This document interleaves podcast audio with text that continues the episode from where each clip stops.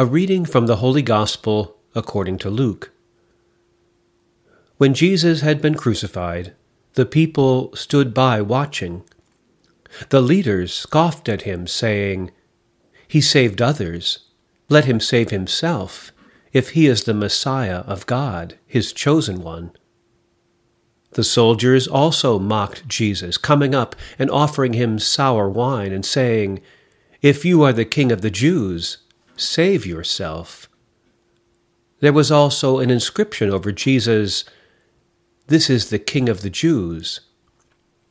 One of the criminals who were hanged there kept deriding Jesus and saying, Are you not the Messiah? Save yourself and us. But the other rebuked him, saying, Do you not fear God, since you are under the same sentence of condemnation?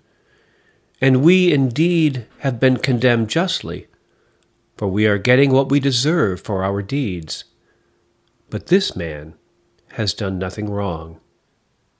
Then he said, Jesus, remember me when you come into your kingdom.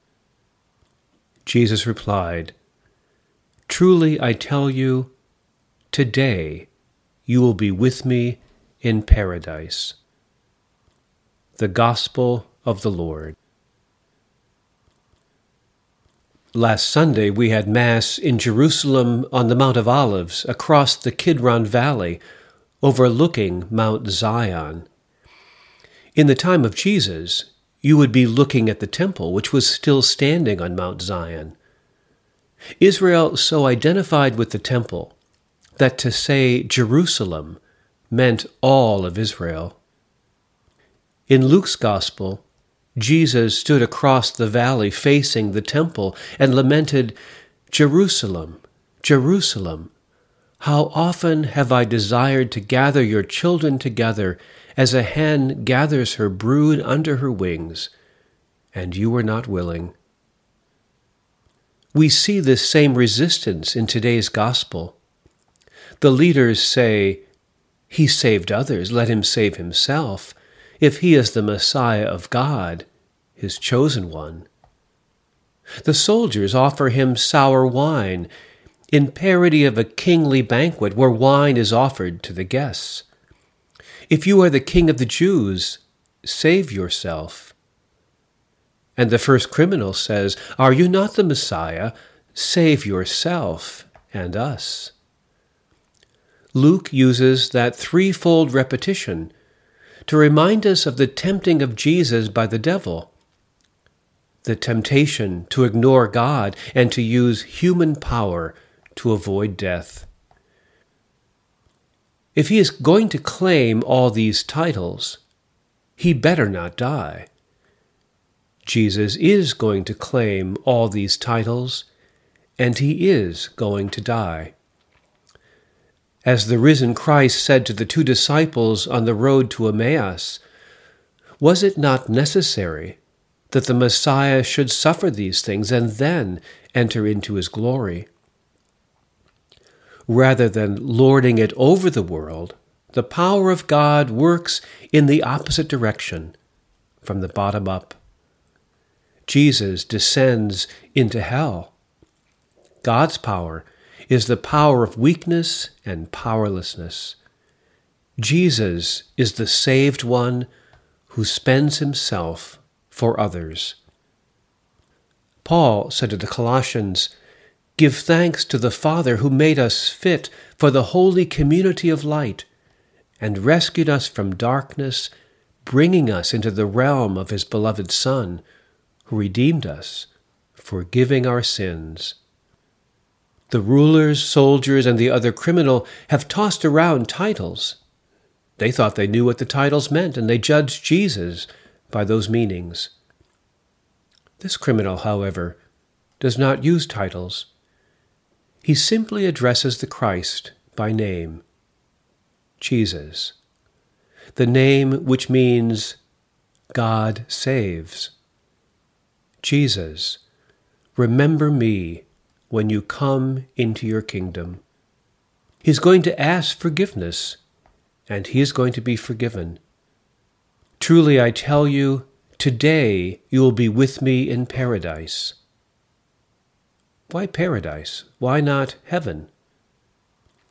We likely imagine this to mean that after they both die, later on they'll go to paradise, maybe in about an hour.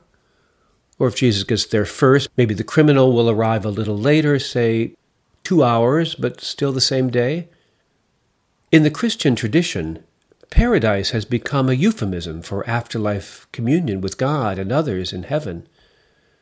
But paradise primarily refers to an earthly condition that was disrupted by sin.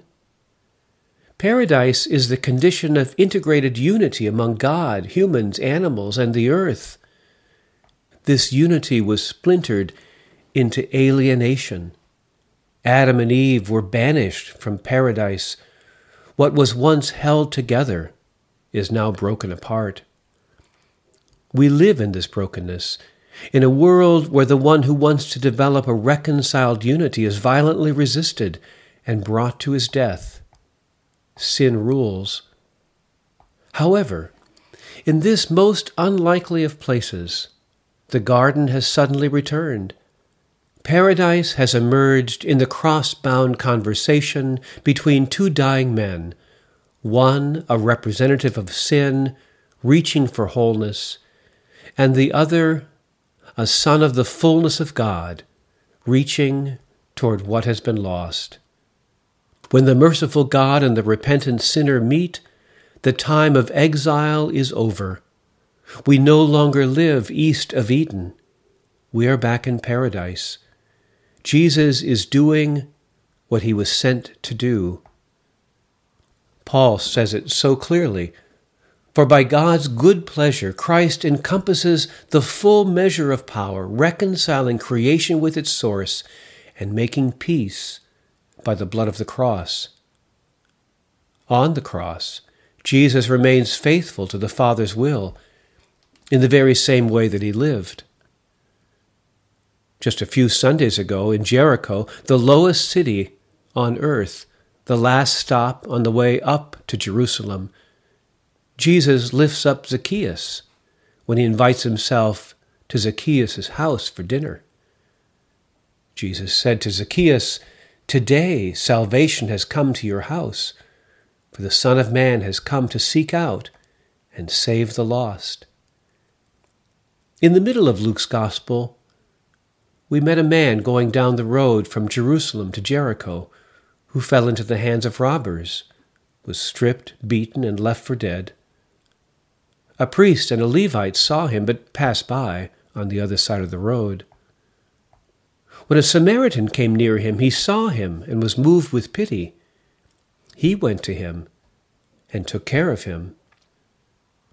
Then Jesus asked this question Which of these three do you think was a neighbor to the man who fell into the hands of the robbers? The answer came, The one who showed him mercy. And Jesus said, Go and do likewise. Christ is an image of the God we cannot see before anything came to be, Christ was, and the universe is held together by Christ. Whenever we make Christ present, reaching out in love and reconciliation, in faithfulness to the Father's will, then, once again, today, this scripture is fulfilled in your hearing.